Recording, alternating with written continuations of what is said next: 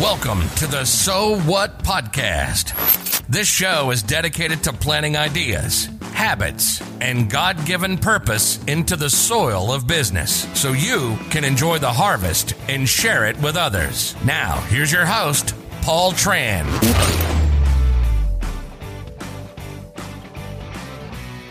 Welcome to the So What podcast. I'm your host, Paul Tran. Uh, today, I wanted to share a passage from a book I loved uh, reading called How I Lost $1 Million.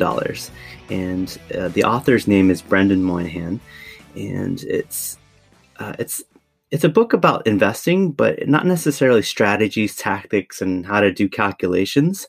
Uh, but it was more of a narrative of how um, someone had successfully made a ton of money, uh, only to uh, fail spectacularly and lose it all, uh, mainly because of uh, human psychology and bad or, or bad trading habits or lack of good trading habits. Uh, and even though this passage isn't necessarily about just trading, um, I wanted to share it, and I think it's also relevant to um, just life in general in business. Um, so uh, I label this "I don't know," and here he goes. Philosopher novelist Ayn Rand was asked one time in a radio interview whether she thought gun control laws violated the Second Amendment right to bear arms. I don't know, she responded. I haven't thought about it. And she said it in a manner as though it was the most natural thing in the world not to have an answer or opinion. Now, here is one of the towering geniuses of the 20th century and the architect of an entire philosophical system saying, I don't know. Contrast her approach to that of most people who have prepackaged intellectual positions, views, opinions, and answer on almost every topic, gathered from television, newspapers, newsletters, and conversations. Similar to inserting a cassette into a cassette player, they insert the packaged opinions into their minds and hit the playback button whenever they are asked a question. Some people don't even wait to be asked.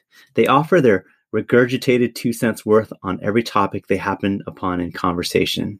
This is particularly true for people's opinions about the markets. And that's the end of the passage. I thought this was an incredible um, thought on so many levels. Uh, just to before I forget, uh, on the last paragraph where it said where where the author says uh, people don't even wait to be asked; they just regurgitate two cents worth on every topic. Uh, it reminds me of a quote that uh, a good friend of mine, um, his name is Todd, and he he posted something on his social media that said um, most people listen to respond. They don't listen to understand. Uh, and so uh, I feel called out as well. As I'm listening to people, I have a tendency to, uh, something triggers a response in my head and I just can't wait to, to say it. And I, I'm not present and I'm not listening and I'm not uh, honoring a deeper uh, conversation and deeper friendship. Uh, so that's one thing to unpack.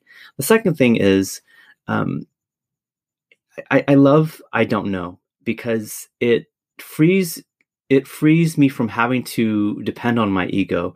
I think most people don't want to sound stupid, uh, and they want to protect their ego. So they, I'm, I'm shocked uh, myself as well as so many others.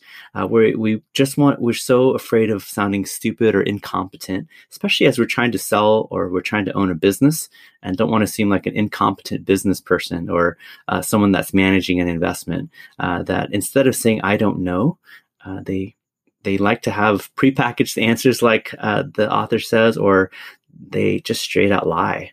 Um, and and so um, just hearing this from one of the smartest minds of, of our time to say I don't know, it, it gives me the confidence to also say I don't know either.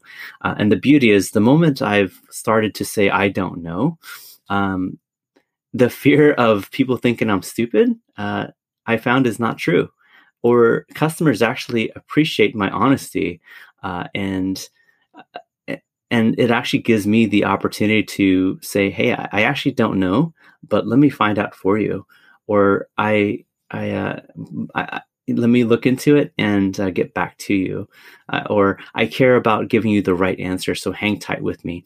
I think customers appreciate and are willing to wait for good, solid, sound advice uh, than than someone who's just quick and has a quick witty saying for everything. Uh, it might pay off in the future, but it's not sustainable.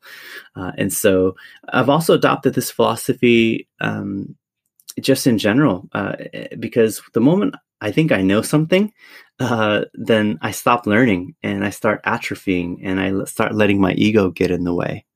Um, so I, saying I don't know actually opens the door to the question how how can I find out or how can I learn more? How can I be wiser?